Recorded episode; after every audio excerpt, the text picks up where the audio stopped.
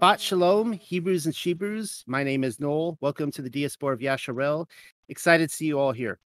We are a biblical community which upholds the Father's commands as well as the testimony of Yahushua HaMashiach. And so I have a confession to make.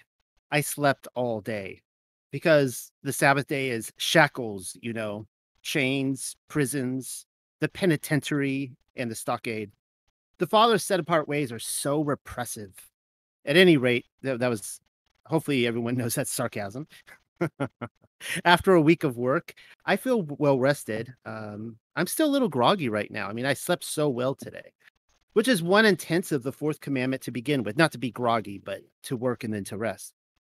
If you are listening to this recording on YouTube land or my podcast series, then I welcome you to give our live gathering a try sometime. I always put a link for our Discord community under each video. Please do consider coming by and saying hi. For the rest of you here who are who is joining tonight live, a reminder take notes regarding anything read, spoken, or missed in the scripture passages. If that helps you, bring up points in the roundtable discussion afterwards. If you want to just leave your mics off and listen, that's totally fine too. No pressure either way. Last week, I gave the longest introduction ever.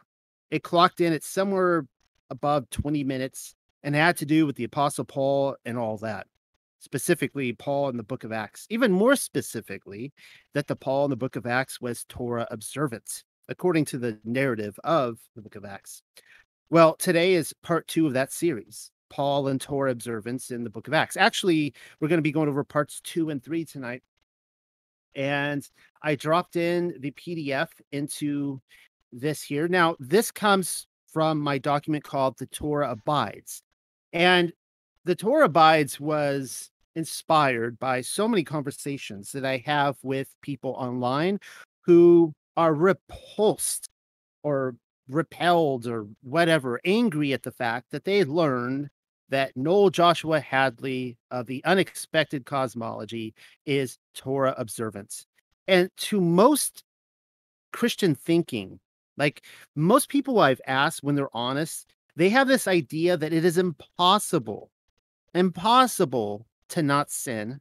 And therefore, why try? Like they've been convinced that Jesus doesn't want them to try, you know, because there's the whole song, Jesus take the wheel, right? so, so, eh, you know, just going through all these different discussions with people and, and finding out why they believe that the Torah has been done away with in in the New Testament, and they will, you know, just start grabbing at things desperately and trying to hurl them at you, and just taking each of these and showing unquestionably that from beginning of the Bible to the end of the Bible, from Genesis to Revelation, the Torah abides. It is upheld. It is the standard um, of righteous living. It is the definition of sin like if you if anyone claims that sin is legit, that people do sin, then there's a problem because what is the standard to define what sin is? It is the law, the Torah. If people claim, well, that doesn't matter because we have grace, you can't have grace without sin, without the Torah. The Torah abides. So I'm going through this, you know, argument through argument, picking it apart, going through Matthew. This is all basically New Testament stuff. And tonight we're going to be looking at two different arguments given in the book of Acts. One of the big ones is kosher eating. And when I say kosher, I hope everyone understands that that I myself am, not kosher. I keep the dietary laws. Kosher, you know, refers to Judaism and you know rabbinical standards and so on and so forth. Um, just be, you know, keeping the Torah is not Judaism. It is it's quite quite uh quite the opposite, in fact. Now, for those of you going through this, this may be with me live and listening on YouTube and so on and so forth. This may be some very elementary stuff, and I, I apologize for that. As you guys you know realize that with the unexpected cosmology and all the different research that is put out, there's people on all different levels. There are people like, okay, been there, done that, seen it, I'm past it, good. And other people who've they've never thought about this stuff before. And so eh, particularly with that was the first question I had when I came over to Torah. What about Paul and the pigs or the the the sheet of animals? So without further ado, I don't want to talk about this too much tonight. Let me pull this up And so we'll be starting on page 35. It is called Pork is Still an Abomination. Peter's vision finally explains. All right, here we are, page 35. Pork is still an abomination. Peter's vision finally explained. Oh, haven't you gotten the memo? Easter ham is kosher again, you tell me. I, I I'm to growing up uh, for Easter every year, we had what we call Jewish ham, and I could never figure that out. Like why why ham for one day of the year on Easter is called Jewish ham, but that's what it was called, anyways. That's why you arrived, isn't it? To explain my error. Bacon is an American pastime, just like ice cream and politics. And don't even get me started on bacon bits and ice cream. The the hot dog is as American as bottle rockets and barbecues and the 56 designers of the Declaration of Independence, as well as drill sergeants and the Federal Reserve and bleeding on the flag to keep seven of its stripes red or whatever. Thanks in part to Peter's vision of the animals on the sheet. Something called the Boston Butts is up for grab again. But is it really, though? Let's have another look at the animal on the sheets, or the animals on the sheet, shall we? I will if you will. And so we're going to be reading from the book of Acts, starting in verse 44. For the king had sent Sepharim by messengers unto Jerusalem and the cities of Yahud that they should follow the strange laws of the land and forbid ascending smoke offerings and sacrifice and drink offerings in the temple and that they should profane the Sabbaths and feast days. Doesn't sound good. And pollute the sanctuary and holy people. Set up altars, the Asherah poles. That oh, that does not sound good. And chapels of idols, and sacrifice swine's flesh, and unclean beasts. That they should also leave their children uncircumcised. There it is.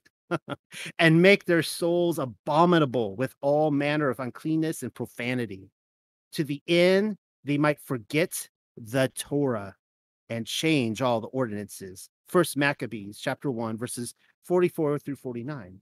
You will tell me that's not Peter's vision and that I'm already stalling, which is apparently a habit of mine. I'm just pointing out the reported fact that if the Antichrist were to incite the abomination of desolation all over again, baby back ribs would apparently be on the menu and therefore not a part of the problem cleanse the temple, but keep the coals glowing out back. Did I get that right? Yeah, I'm sure the ham hock had nothing to do with it. Wink, wink. Obviously, the point of this exercise, of the exercise we read in Maccabees, is explained to us. It was so that the people might forget all about the Torah and change its ordinances. Seems like a success if I dare say so myself.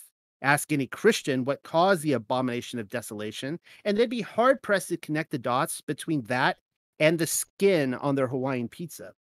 Getting back even further in his story, and this is what we read.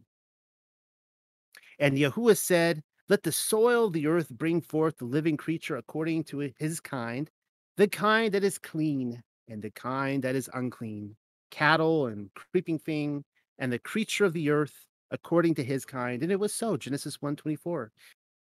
It truly is difficult journeying back any further into his story than that, seeing as how we've landed upon the fifth day of the creation week. And as you can clearly see, clean and unclean animals were identified, telling us that shrimp weren't metamorphosized into bottom feeders at Sinai, as many suspect. Just this very moment, you frantically flipped through the pages of your Bible and didn't read anything regarding clean or unclean animals on the fifth day of creation. That may be. The Aramaic Targum is an ancient translation, far older than the Hebrew Masoretic, in my opinion. And I am simply making a point to show that the transcribers knew the obvious when they stumbled upon it, which is precisely what, according to his kind, directs our attention to the clean kind and the unclean kind, each according to his kind. And now that I think about it, guys, I'm I am can't believe that I overlooked the most obvious passage, which is that uh, Noah brought two uh, or a pair of every unclean animal into the ark, and seven pair, 14 of every clean. I've had people defriend me over that. Fun fact I am no evolutionist. I suppose it would take one, though, to bolster the claim that there haven't always been clean and unclean animals in nature, and that additionally, somehow, the pig evolved into one when the children of Yasharel departed Egypt. Meanwhile, for the attuned observer, the world was literally designed in a specific way. To, ten- to deny that is like saying a doctor only suggests your baby's sex, when in fact the genetic makeup of boys and girls were just as apparent during the creation week as unclean and clean animals. Not even their roles are the same. Only the indoctrinated victims of our Roman controllers are incapable of seeing the difference between the two. Peter's vision doesn't part ways with anything we've already read in Maccabees or the Aramaic Targum, or I should just say Genesis, and I'll show you. Uh, starting in verse 9 On the morrow, as they went on their journey and drew nigh unto the city, Peter went up upon the housetop to pray about the sixth hour, and he became very hungry and would have eaten. But while they made ready, he fell into a trance. Uh oh. And saw heaven opened, and a certain vessel descending upon him, as it had been a great sheet knit at the four corners, and let down to the earth, wherein were all manner of four footed beasts of the earth, and wild beasts, and creeping things, and fowls of the air. And there came a voice to him Rise, Kepha, kill and eat. But Kepha said, Not so, Adonai, for I have never eaten anything that is common or unclean. And the voice spake unto him again the second time, What Elohim hath cleansed, that call not thou common. This was done thrice, and the vessel was received up again into heaven. Now, while Kepha doubted in himself what this vision uh, which he had seen should mean, behold, the men which were sent from Cornelius had made inquiry for Simon's house, and stood before the gate, and called, and asked whether Simon, which was surnamed Kepha or Peter, were lodged there. Acts chapter 10, verse 9 through 18. Oh no, it happens. The entirety of Scripture has been defeated by a single vision. Kepha saw a host of animals on a sheet, telling us that Yahuwah has changed his mind about the whole abomination thing, as found in Leviticus 11:7. All those people who kept their bodies pure because Yahuwah told them the alternative was abominable, and for what exactly? So that Kepha could take a trip to the all-you-can-eat buffet? vultures and pelicans, salamanders and horses and gorillas as well as puppies and kittens are finally on the menu. Who says the gospel can't taste good? Continuing. While Kepha thought on the vision, the Ruach said unto him, Behold, three men seek thee. Arise, therefore, and get thee down, and go with them, doubting nothing, for I have sent them. Acts chapter 10, verses 19 through 20, KG, KJV. I don't know why I went with the KJV in this translation, but whatever. Hmm. I wonder if the three men have anything to do with the three visions. It's almost too convenient how Kepha is still chewing on the meaning of the his thrice repeated vision, and then three men arrive on schedule. But who am I to declare its meaning? Best to let Kepha interpret the dream for us. Let's keep reading. Then Kepha went down to the men which were sent unto him from Cornelius and said, Behold, I am he whom ye seek. What is the cause wherefore ye are come? And they said, Cornelius the centurion, a just man, and one that feareth Elohim, and of good report among all the nations of the Yahudim, was warned from Elohim by a holy angel to send for thee in his house, and to hear words of thee. Then called he them in and lodged them. And on the morrow, Kepha went away with them, and certain brethren from Joppa accompanied him. And the morrow after they entered into Caesarea, and Cornelius waited for them, and he had called together his kinsmen and near friends. And as Kepha was coming in, Cornelius met him, and fell down at his feet and worshipped him. But Kepha took him up, saying, Stand up, I myself also am a man. And as he talked with them, he went in and found many that were come together. Acts 10 21 through 27. I'm not really seeing anything here regarding the vision's interpretation. Maybe we should just give it up and make one up and then stuff our face with chili. I don't know. I get the feeling we will all be rewarded if we trudge on. Yeah, I would prefer it that way. After all, it is his right to conceal a matter and the honor of kings to seek it out. A few typos in there. I told you this is the Rivka era. Only problem is, it's difficult finding anyone nowadays who will read a thing through to the end. I'm willing to bring up the standard and finish it if you are. To, you know, see if there's a moral to the story after all. So let's just keep reading Acts chapter 10, verse 28. And he said unto them, Ye know how that it is an unlawful thing for a man that is a Jew to keep company or come into one of another nation. But Elohim hath showed me that I should not call any man common or unclean. I should do a little Keanu Reeves. Whoa. Did Peter just interpret the dream for us? I think so. Let's not jump the gun quite yet, but I'm pretty certain Kepha interpreted the dream for us. Yes, I reread it again. He did. He said Elohim had shown him that he should not call any man common or unclean. Why did he leave out the part about the animals? Shouldn't Peter or Kepha tell them about the unclean animals being clean again? Kepha, why didn't you tell them about the animals? There are a lot of unhappy Baptists standing around at the church picnic right now. What is going on? I thought the vision was about pulled pork, not people. Silly Peter can't interpret his own vision nearly as well with degrees and seminary students. You have to wonder if he corrects his own error later on. Let's keep reading in case that happens. Then Kepha opened his mouth and said, Of a truth, I perceive that Elohim is no respecter of persons, but in every nation he that feareth him and worketh righteousness is accepted with him. I cheated and skipped ahead several verses. Couple, uh, sorry, let me repeat that again. I cheated and skipped ahead several verses. It was to say paper, but as you can see, Kepha interpreted his vision again. If you're counting on your fingers, that's his second clarification, and they remain the same.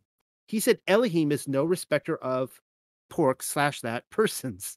Of a truth I perceive is just as important. It's his way of letting us know what his analysis is, and that it is the Elohim given truth rather than a lie. If Peter were lying to us, he would say something to the goyim like, "I brought this so- I I brought the sausages, fire up the grill." Thereby, thereby causing the Baptists to perform backflips and somersaults with a napkin clinging to their neck. And just in, I, I go after the Baptists a lot because I grew up in the Baptist church. So I, I know how a Baptist thinks. and just in case that wasn't made abundantly clear to those of us inhabiting a later century, a much later century, he clarifies every nation that fears Elohim is accepted by him so long as they are workers of righteousness. Notice how he didn't say workers of lawlessness were accepted by Elohim. Nobody changed the definition of righteousness in this story.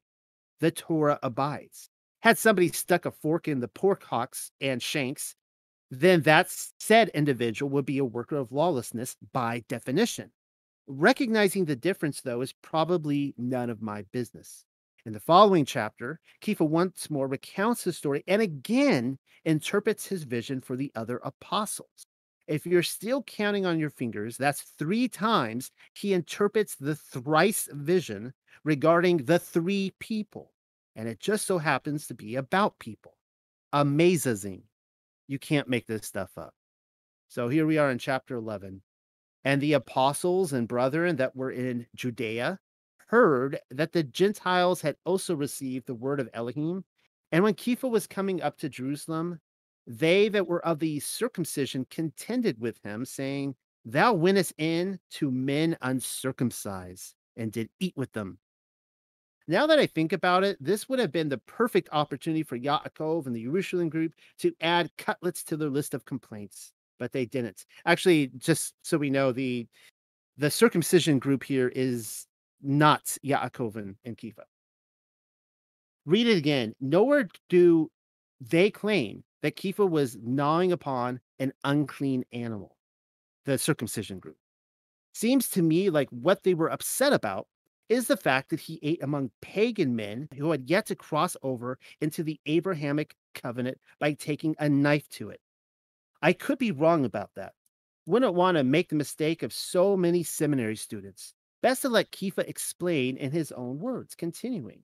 But Kepha rehearsed the matter from the beginning and expounded it by order unto them, saying, I was in the city of Joppa praying, and in a trance I saw a vision, a certain vessel descend, as it had been a great sheet, let down from heaven by four corners, and it came even to me. Upon the which, when I had fastened mine eyes, I considered and saw four footed beasts of the earth, and wild beasts, and creeping things, and fowls of the air. And I heard a voice saying unto me, Arise, Kepha, slay and eat. But I said, Not so, Adonai, for nothing common or unclean hath at any time entered into my mouth. But the voice answered me again from heaven, What Elohim hath cleansed, that call not thou common.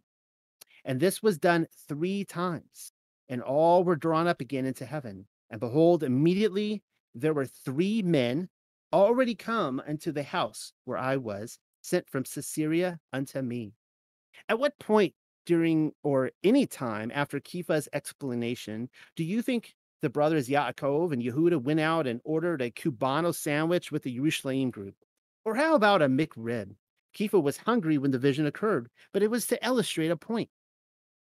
He thought upon what the thrice vision might entail, and thought upon it some more, and then finally concluded rightfully that the meaning could be found in the three men.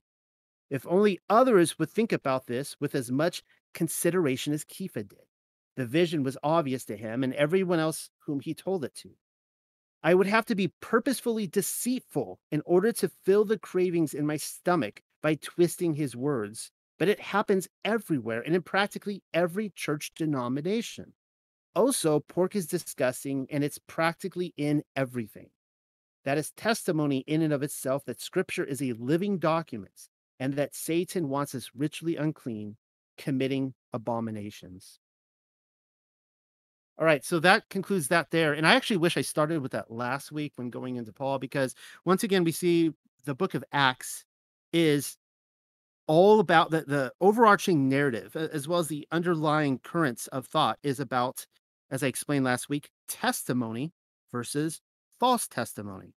And we see that the apostles are constantly giving true testimony, and they are being accused by other people, such as the circumcision group, of uh, they are they're throwing false testimony at them. And the amazing thing about all this is that we're constantly uh, within Christianity, we are constantly believing the false testimony, even though the writer of the book of Acts, Luke, is telling us that it is false testimony not to believe it. It's not true, but we do it anyways all the time. It's unbelievable. Like the, the propaganda and the indoctrination, it's unbelievable. That it can be so in our face. And I've read that so many times in my life. And I, I didn't, I, I would read and go, oh, so pork is back on the menu. Okay.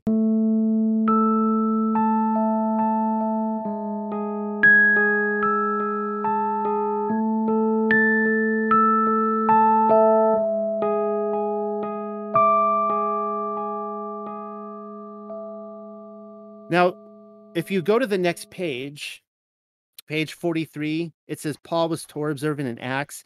And that's, I, I retitled last week's. Last week's, uh, the video on YouTube, it was called uh, Paul on Trial, Apostle or False Apostle, which it, it made no sense contextually with this document because it, people would have gone like, huh, what are you talking about? So here we see Paul was Torah observant in Acts. I'm going to keep scrolling through this. That's what we went over last week. This week, we're going to be starting on page 53.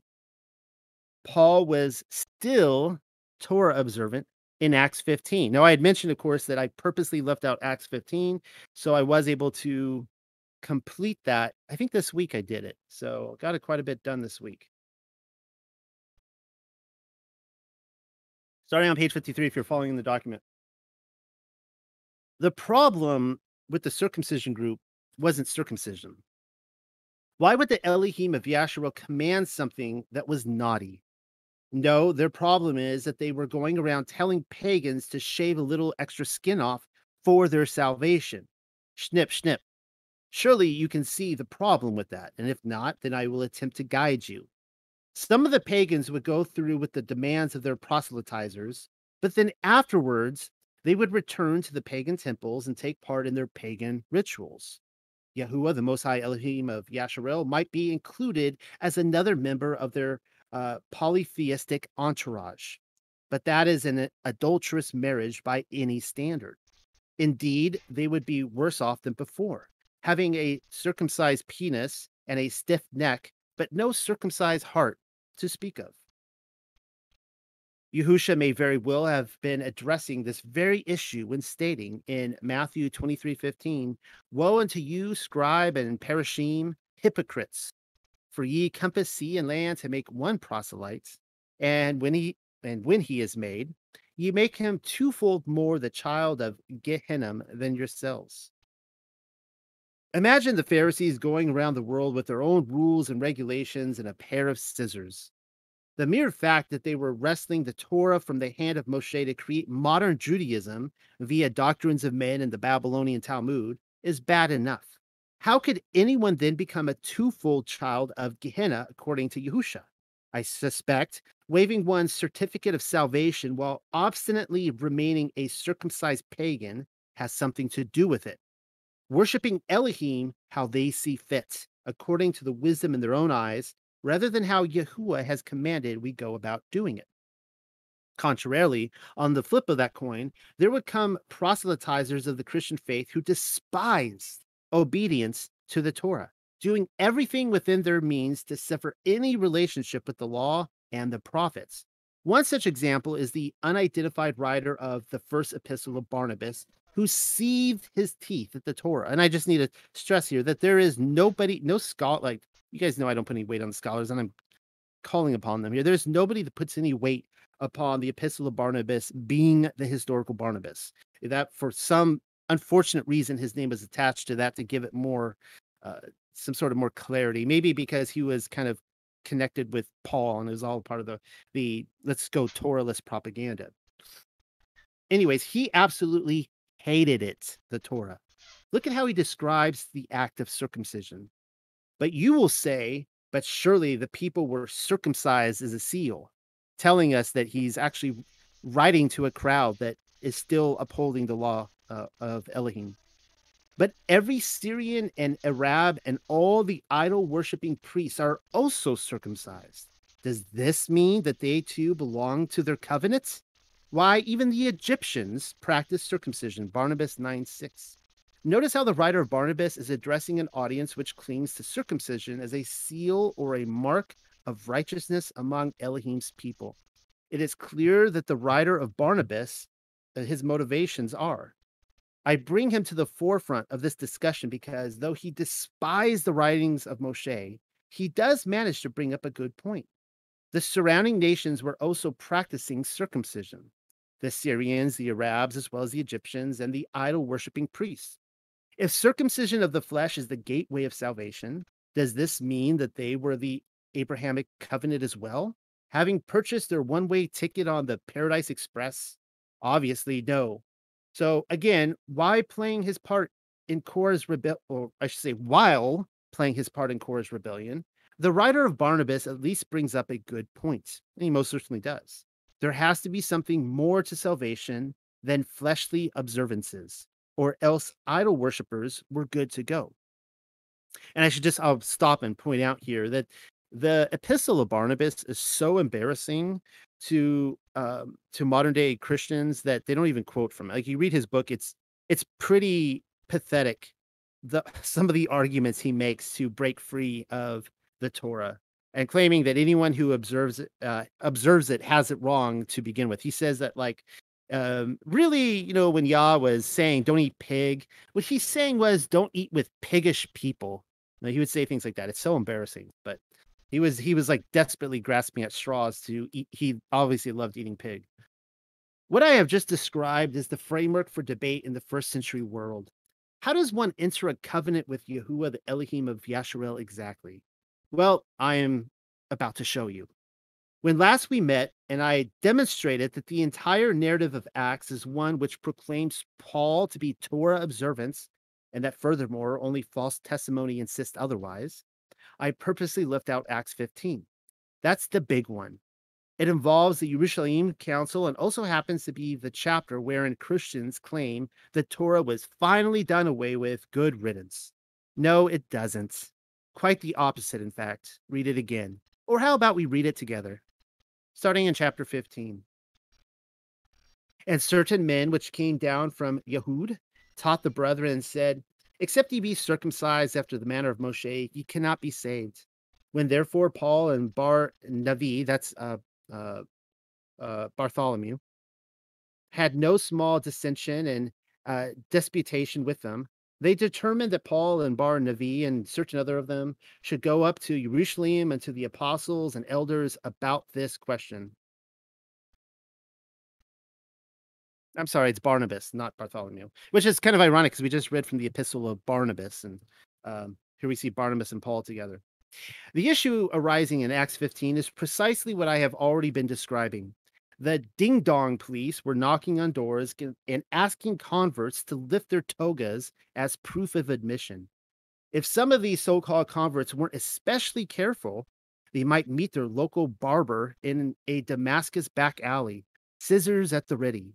I I'm told that that really happened. They would actually track you down and circumcise you in a back alley if they needed to. The return trip home would be especially painful, if you know what I mean. But then look at how Dr. Lucas describes them certain men.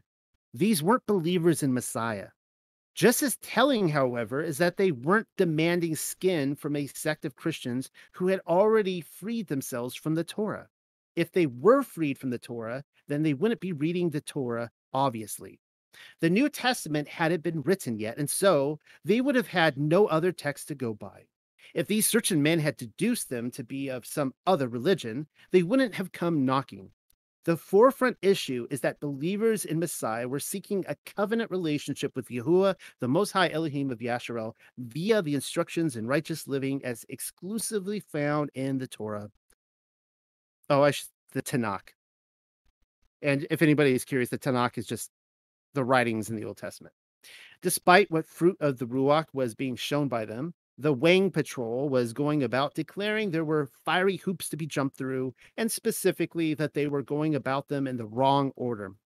Obviously, the matter was pressing enough that Paul and uh, Barnabas were asked to journey as representatives of a convoy to Yerushalayim. The hope was to entangle the ins and outs of the circumcision and salvation controversy with the apostles and the elders. The question that needs asked at this point is why Paul needed to receive their approval to begin with. He was under their authority, obviously.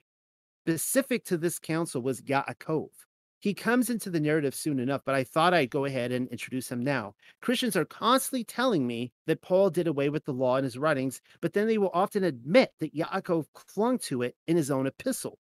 That would be an obvious contradiction then, especially since the entire narrative of Acts shows us time and again that Paul was under his authority. Here is what we read about Yaakov in the Gospel of Thomas. Dun dun dun. Uh, chapter 12 or segment 12, whatever you want to call it. The disciples said to Yeshua, We know that you will leave us. Who will be great among us then? Yeshua told them, When you find yourselves at that point, go to Yaakov or James the Just. All that concerns heaven and earth is his domain. The Gospel of Thomas 12. I offer Thomas as evidence here only to demonstrate that multiple sources, in what might be argued from various traditions, all seem to highlight that Yaakov, the brother of Yehusha, was the man with the plan. Acts certainly agrees.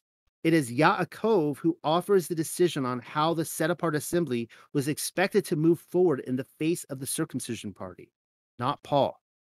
I'm getting ahead of the narrative, but sometimes I just can't help myself. Continuing from verse 3. And being brought on their way by the called out assembly, they passed through Phoenicia and uh, Shomeron, declaring the conversion of the other nations. And they caused great joy unto all the brethren. There you have it. Paul and Barnabas were declaring the conversion of the other nations into the Hebrew faith and not the other way around. There was no severing there was no severing happening at this point in his his story or at any other point when the New Testament was being written. Saying Messiah is a fulfillment of the Torah should direct our attention to how we should walk it out, and is not the same thing as claiming Catholic or Protestant Jesus so perfectly observed the law of Moshe that he hacked it into pieces so that we wouldn't have to. That was a little wordy. I think I got through that sentence. Nobody is even remotely suggesting that here. Verse 4 of chapter 15. And when they were come to Jerusalem, they were received of the called out assembly and of the apostles and elders, and they declared all things that Elohim had done with them. Verse 5 But there arose up certain of the sect of the Perishim, dun dun dun, which believed, huh? Saying that it was needful to circumcise them and to command them to guard the law of Moshe. There is our second group of Yahudim.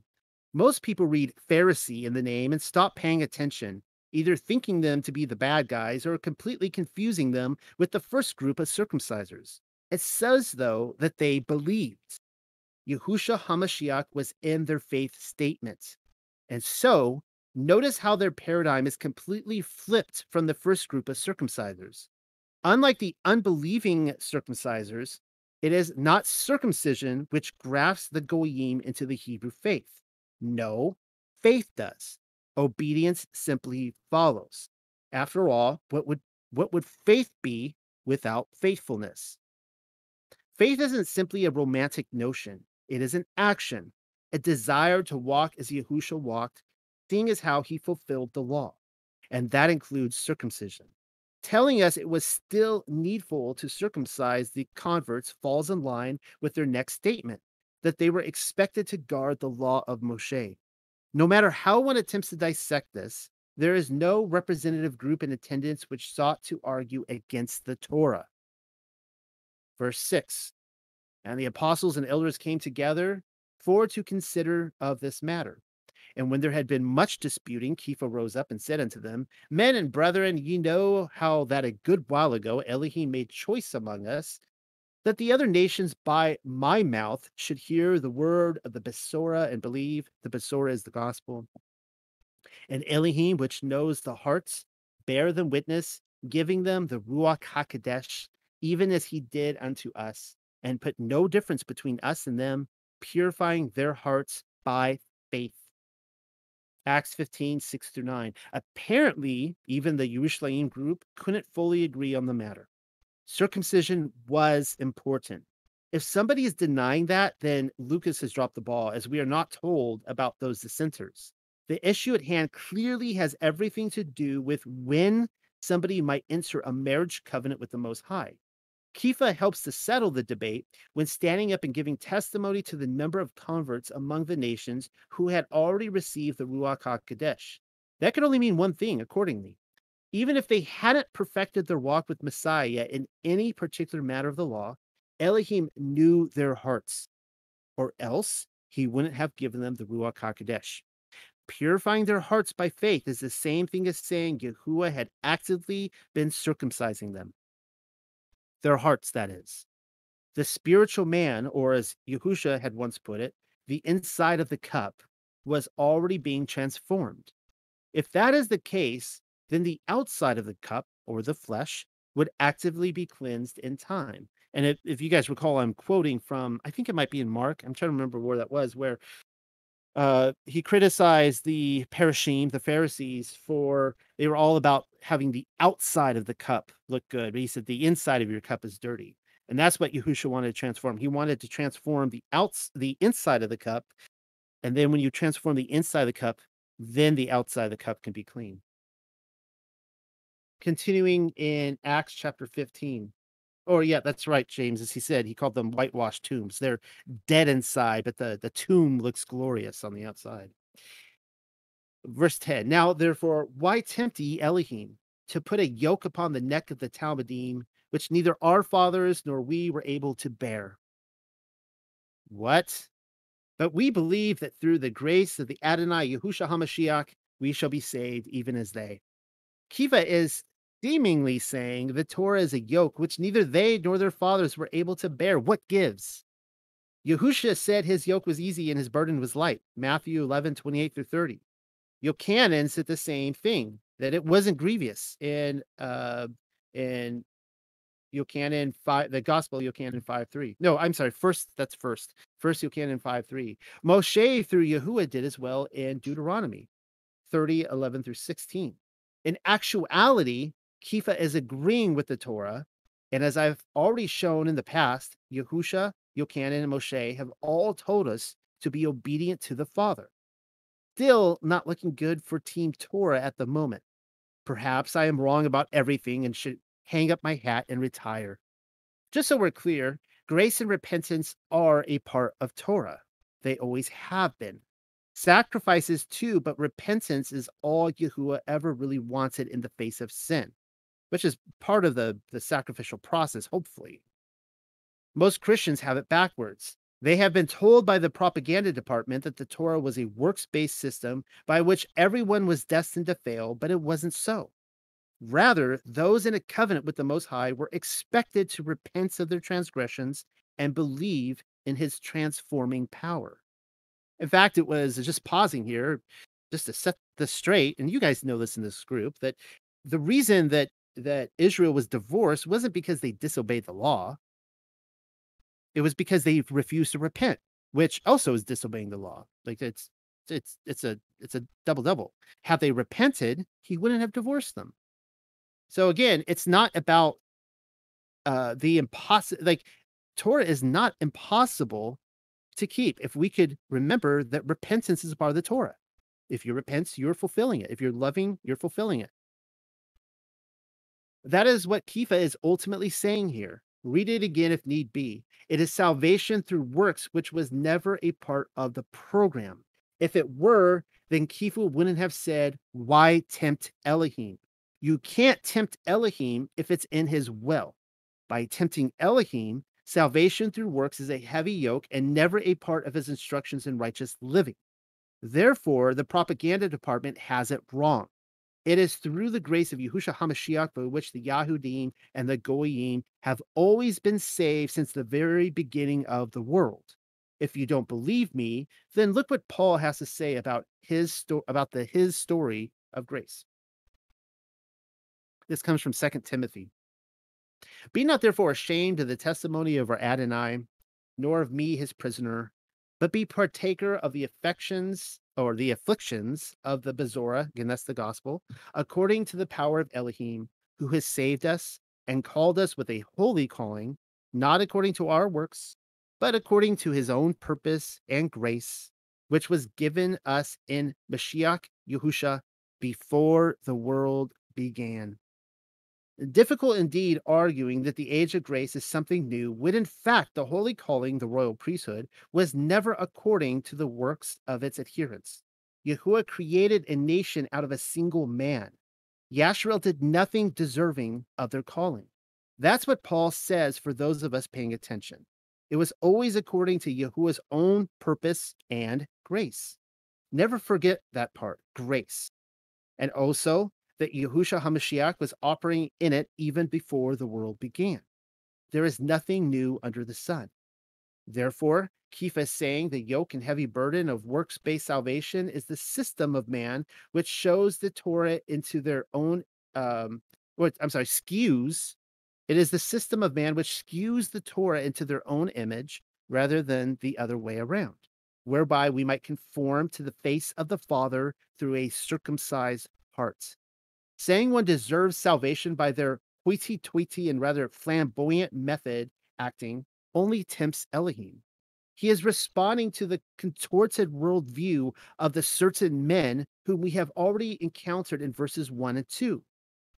They were the ones tempting Elohim and advocating salvation through circumcision, not the believing perishing presence.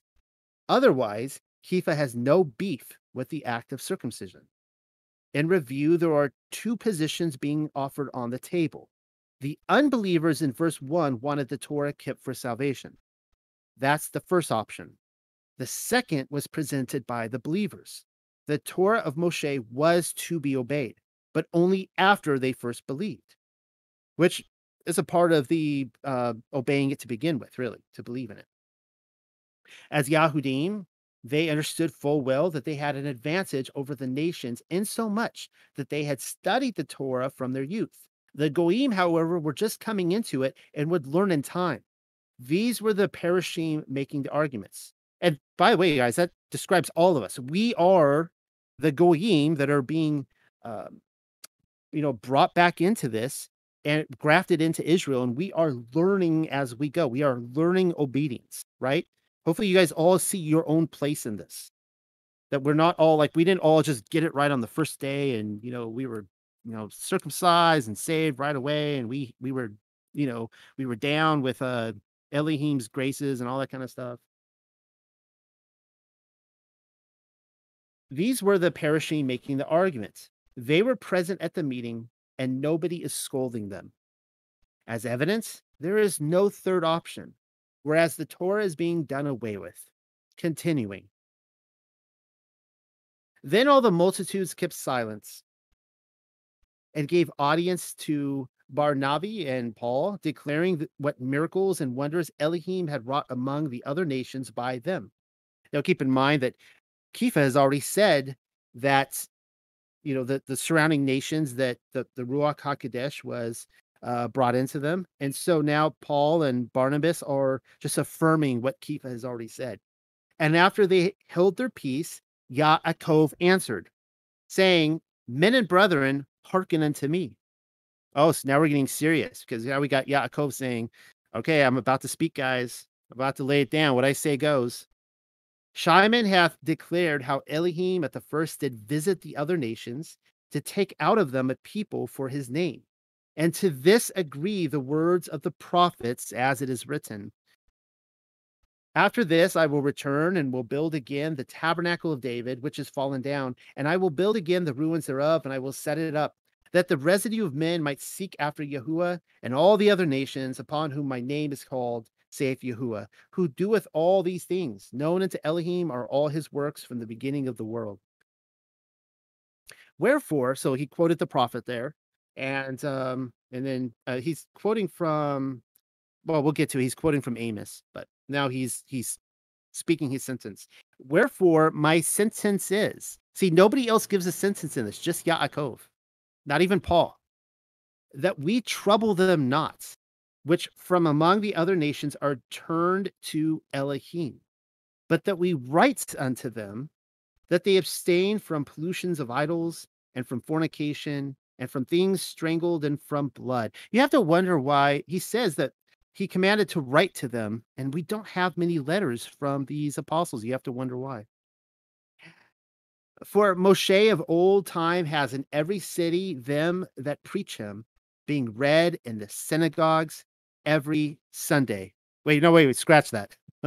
every Sabbath in the synagogues. The best part of any phenomenal narrative is often uh, kept in reserve for the closure, which is precisely what happened here. Yaakov's speech is an award winner, in my opinion. Look at what he does. He agrees with Kepha, Kepha's observations that Elohim has indeed visited the other nations, but then takes it a step further he uses the prophets to back them. There are actually several prophets which endorse this message, but Yaakov has decided to go with Amos 9:11. It seems a time was coming when the surrounding nations would seek after Yahuwah and call upon his name. In turn, Amos falls in agreement with Moshe when speaking through Yahuwah and said, This is in Deuteronomy chapter 4, verses 30 through 31. When thou art in tribulation, and all these things are come upon thee, even in the latter days. If thou turn to Yahuwah Elohika, that means Yahuwah your Elohim, and shall be obedient unto his voice, for Yahuwah Elohika is, is a merciful El, he will not forsake you, neither destroy you, nor forget the covenant of thy fathers which he swore unto them.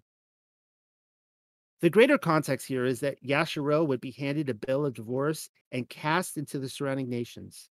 The reason being is that they refused to repent of their transgressing the Torah. Astoundingly, the children of Yasharel became the Goyim.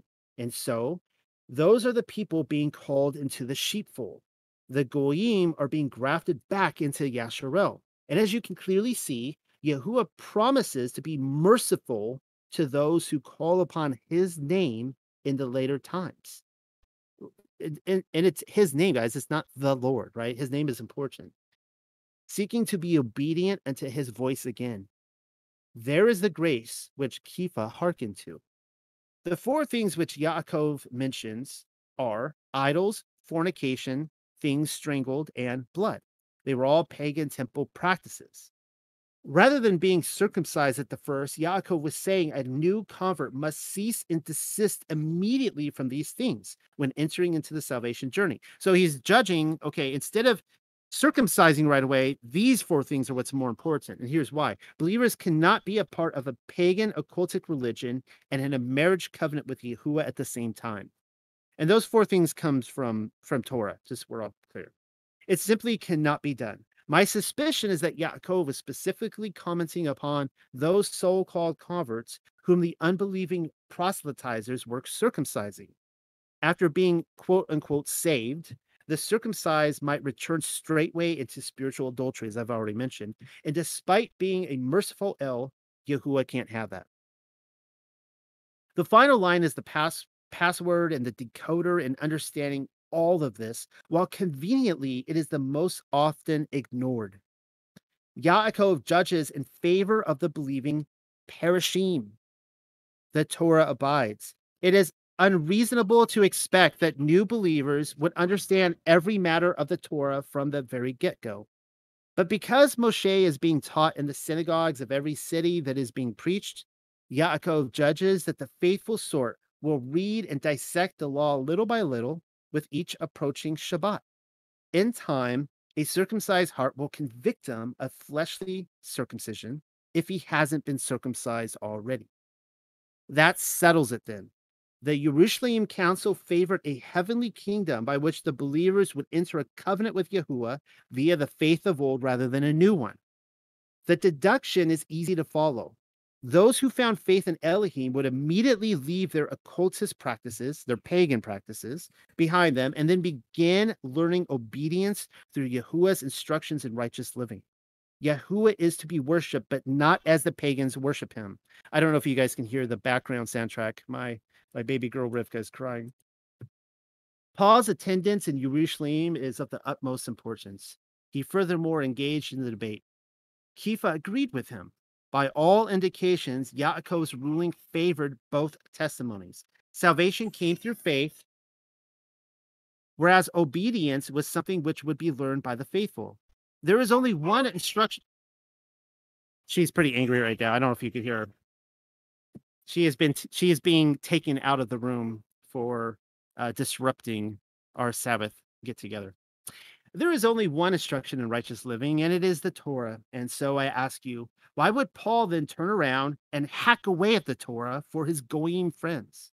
If he did, then Dr. Lucas would be lying, lying, and claiming those were false accusations perpetrated by the Jews. Just as importantly, Paul would not only be in violation of the apostles' decision, but he would also be a false prophet. It seems to me the writings of Paul begin to make a lot more sense when reading them in the light of Yaakov's decision.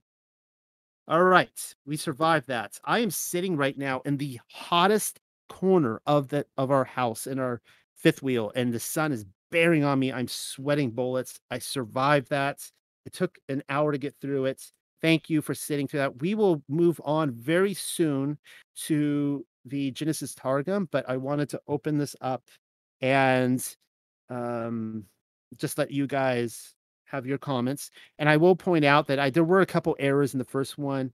The um, the the pork one, I was my wife i think was in uh pre-labor when i wrote that and i'm like i still have time to clap one out. I could get this one out. And i like i got it out in a few hours but um like i i guess i went with the king james version because i didn't have time to write out the Sefer and there was a couple little errors in there but whatever i'll have to fix it later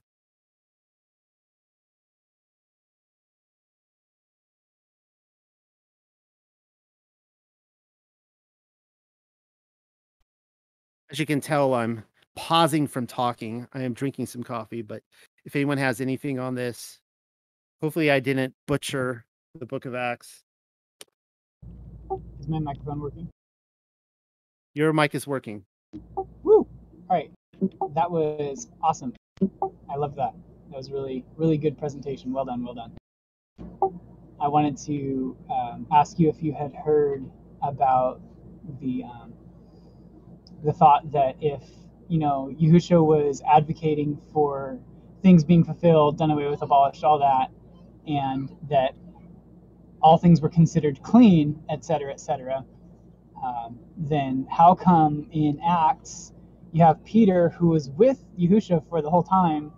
How come Peter is still, you know, never allowing any unclean thing to enter into his lips if his if his rabbi was walking around saying, "No, no, it's good now because I'm about to die." Well, some here's something else to to consider. Okay, so I I don't know at what point the book of Acts was written. You guys know that I believe that the entire canonical New Testament was um, was fleshed out by probably 67 AD. Um, so, you know, I think most of it was probably in the late 50s, early 60s.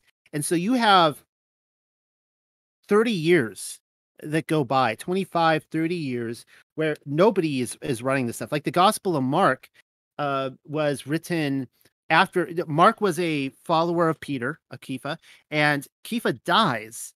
And according to what I read by the earliest sources, the Alexandrian church in Egypt, they were like pleading with Mark, like, can you please write, you know, Peter's words, his stories down? And he didn't want to do it and finally he's like okay fine i'll write you know his gospel down and you know some people theorize that the gospel of mark is the most embarrassing and that luke who was also a counterpart uh contemporary of mark uh he wrote the, his luke and acts to try to to kind of autocorrect mark because mark was just writing off his memory of things that peter had said but my point is is that this stuff was all written at the very end like the the, the apostles are dying off and and this generation's like um we we have the messiah and nobody's going to remember this guy. Like i think we need to write down uh his stories and we need to get this you know into writing. And um and so this is where you know acts comes into it. So we have peter's vision. The only time we hear about peter's vision is in the book of acts so my point is uh let's say that happened within you know i don't know i i have to look at a timeline within five years or so uh, certainly within 10 years of Messiah res- uh, resurrecting. So he has this vision, and he, so let's just assume for the moment that the vision says that he can eat uh, kitten and puppy. He's free to, you know, stick a fork in them now. Well, th- the problem with this is that the rest of the world is still operating upon the fact that you have these veteran Yahudim who've been in it, you know, since before Messiah. They've been, you know, holding to the Torah. They're, you know, leading these churches. And then there's this vision this one guy, Kepha, has on the other side of the Mediterranean. And we're all supposed to adhere to this now. And anybody in their right minds would go, yeah. So somebody had a dream that I can eat a gorilla now. Yeah, I'm going to start doing that. Like that doesn't make any sense contextually. The the only reason we know about this is because because once again Luke is telling us about these, you know, these false accusations and that um, you know, and and that the fact that Kepha was open to sit down with Gentiles now because that's not even in the Torah. That's not in the Torah that you cannot sit and minister with you know and eat a meal with the the surrounding nations. I mean, Yahusha did that. If you guys pay attention, Yahusha was accused of sitting down with sinners, and he did it. And so Kepha was just now being you know given more uh correction from the from the father or you know uh, Yahusha Hamashiach on continuing what he was already doing. And that makes the most sense. The, the alternative to me doesn't make any sense. I mean, again, I'll repeat this. If I'm sitting in, uh, I'm a, you know, I'm I'm 41 years old. I'm say it's 40 AD. So I was, you know, I was 30 years old when Messiah walked the earth. I knew him personally, but I was raised in Torah my entire life. I've never touched an unclean thing. And then I hear that some guy has a vision, and it's not even written in book form at this point. I'm gonna be like, yeah, no, that's that's ridiculous. I'm not gonna go apostate because some guy is claiming something against the Torah. But as we have seen here, I mean, that would be uh, Deuteronomy 13 stone the guy. He's telling us to go after, you know, Balaam's, um, you know, or food sacrifice to idols, you know, these kind of things, like the, the, this serious sin. And nobody was claiming that. Okay, so to that, um, to that claim that he makes of um, associating with Gentiles or going into their homes um, was considered unlawful. Does does he get that from um, a mistranslation or misinterpretation of Torah itself, or was he getting that from rabbinical tradition that he had accepted as being the way of the land? That's a good question, isn't it? Um, I don't see him getting that from Torah because if he did, then Yahusha is now in um, uh, an error of Torah. And the people who were claiming him, you know, or accusing him of eating with sinners were always the Parashim. And so they're going off of their traditions. And I, I kind of speculate that one of the reasons that Yahusha spoke in so many parables was because the language had been too diluted.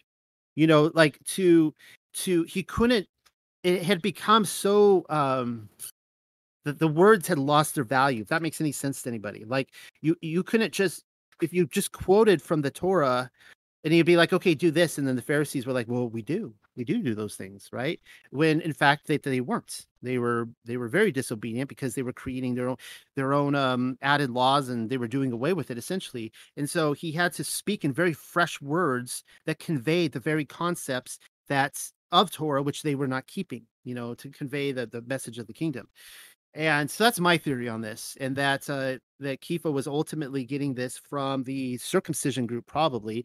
And you know, this is of course the point of contention, of course, right with Paul and you know the book of Galatians. I was just reading through Galatians this week, and and it was just really interesting, according to Paul, and it's a one-sided argument, but he claims that Kepha kind of um, cowered under the circumcision group again. The circumcision group shows up and he's like um, you know i'm going to step away from eating from these these gentiles who he had the vision that said he could. So clearly there was a lot of pressure to to conform and you know a good way of understanding this is that within all the different if you were to enter a community it'd almost be like maybe a homestead today maybe it's not the same way but if you enter any community there's these guidelines these rules that you have to follow and uh, the Qumran community is great for this because they've documented a lot of their guidelines. And people will say it's filled with a lot of leaven and so on and so forth. But there were very specific things about how, if you were to enter the community of Qumran and to not be in violation of that community, there were certain ways that you could not approach the Goyim um, things like that. And so the circumcision group, we don't know all the specifics, or if we do, I haven't read it myself. They had very certain um, ideas on what it was to be righteous. Now, the, the definition of righteousness, as I see it, it is uh, fulfilling a standard, or no, it is a conforming to a standard of a community. All right. So if we are declared righteous before the Most High, it is because we are conforming to the standard um, of the Torah. We are conforming to a, a you know um, a certain way of doing things. And so the circumcision group would have had their own idea of righteousness as well. And it is you conform to their standards. Uh, if you're going to declare these people righteous, they better be circumcised, you know, and that's, that's, uh, or they better, you know, you better not be eating with um, the Gentiles. That's not righteous, right? So that could have been a huge stumbling block for them with Yahusha. Like this guy can't be the Messiah because he's eating with the Gentiles or the, um, the sinners, I should say. In that context, it was the sinners thank you, Noel, for for the preparation that you put into this. I got to say, uh, uh, I came to this meeting with uh, a little bit of reservation, and uh, that probably comes from hearing so much Paul bashing as of late. Um, it, it's like a snowball going downhill. That this is taking more and more traction and growing more. And after listening to a few of these things, I again I was a little bit apprehensive tonight uh, to see what would be said, but yet I still showed up here. And I want to thank you for your presentation. It's well researched, well put together, and uh, I, I certainly enjoyed it. What I really see with what's happening back then is exactly the same thing that's happening now you know, I mentioned uh, the Paul bashing, and it's it's going on. It was going on back then, and it's going on now for people that are misrepresented or misunderstood in uh, in the. And I find for the general, generally for the most part, people aren't well researched. They'll cherry pick a, a thing here or there out of the writings of that are attributed to Paul uh, that that fits their narrative or their worldview, and then give uh, a lot of voice to it. And the same thing was going on back then, uh, but it was certainly written in, a, in the ways that people could understand it clearer back then. Uh, people were more Torah minded, if you will. The whole community, as you just spoke to, was a Torah community for the most part. And these were the ones that um, really were not well searched out in, in the things that were going on at that time. It seems to me that these matters had to be flushed out. If you look at this, what occurred to uh, Kepha as a prophecy that was going to be fulfilled, and it certainly was fulfilled, then it, it, it, kind of goes without saying that these things have to be flushed out. As one would test a prophet and the things that he said, that that was a process that was going on even back then through this and it was as you said it was news and it was kind of alarming because it, it went against the the uh, understood doctrinal uh, viewpoints that so many of the people back then had so time proved this to be uh, a flushed out prophecy if you will that had could stand on its own merit and you know, it's only of those today that are well researched in this that are going to get this full depth of understanding. And you you did a really good job of presenting that tonight through your research. Again, I want to thank you for that. And uh, I'm so relieved that, and I'm not accusing you of this, but I'm so relieved that it was not just another night of shallow bashing. So you know what's funny about research is that I was I can't, so you know I, I gave my testimony last week, and you could listen to that in the video I put out called uh, "Paul on Trial: Apostle or False Apostle." And one thing I didn't mention in there is that my entire life growing up in the church, I was always one of those mm. guys where, um, and if you can maybe turn off your microphone too um, until you're oh, done. Sure. Yeah, just so we don't get the echo and all uh, I was always one of those guys in Bible studies who people would be like, okay, what is what is Noel going to say next? You know, they would like turn to me, and I'd always have things to say and about the Bible that would people would go like, what? You know, and then when I came over to Torah, I was for the first time in my life, I was the Torah folk. I had never encountered anything like that. I'm surrounded by people who like I felt like I was all of a sudden doggy paddling you know, against the current. Like I had never seen so many people who had such depth of knowledge of scripture. And that is because, you know, I was always trained to read the back of the book to try to understand the front of the book, which is a horrible method and it goes against everything, you know, else in the world that we would ever try to do, but nevertheless that was my upbringing. Now, um, I say go to that video and and look at my testimony because um, eh, I want to be clear here that the people in this group that I want to I want to be I want to be open to let people uh, you know to seek the truth, to ask questions. Um, I have never look at the calendar real quick. I have I hope that I have tried to set an environment where if you are lunar Sabbath, and I'm not, that you are welcome to contribute to the conversation, to show your your points and your research, uh, what I don't put up with is uh, hostile people who come over and say, you know, if you do not get onto my calendar, blah blah blah, you don't, you know, you're a, you know, you're a gatekeeper and you're a, you know, you know, you don't get the truth like I do, and the Father doesn't speak to you, and you haven't, you know, you're not in His graces, and you know, it's all about, you know, pro, you know, ultimately their so their ego and trying to prop themselves up and tear others down. I don't put up with that. Now, in my testimony, I had talked about where I did go through an anti-Paul um, stage of my life, and I'm kind of coming out the other end now and and showing why uh, Paul. We're just in the Book of Acts. This is the second week we've done this, and showing that Paul was Torah observant in the Book of Acts. And what I started out before this meeting started, uh, saying was that when I went into the anti Paul stance, I said originally, I said, if this is legitimate, I don't know if it's on record. I'm, I remember saying it a few times, but if this is legitimate, then we will see a good outpouring of the Spirit and there will be fruit. Now, I have to be careful saying this uh, because I'm not trying to criticize anybody in this room right now who is anti-Paul. I'm not. I'm not thinking about you guys. You guys aren't even in my mind as I say this.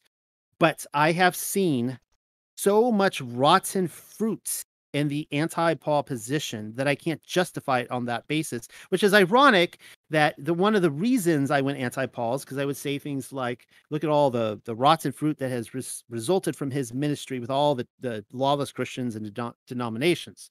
It was ironic because there's just not a lot of good fruit that I see as a response to that. I I I look for fruits in arguments. I when people come up with different calendars, I go, well, what's the fruit of that that calendar? Um, you know, you look at the flat earth and you see that there was a lot of amazing fruits that came out of the flat earth. Like people were turning to I was one of them. Like I turned to Yah, I turned to the Torah because of the flat earth. So that's some good fruit right there.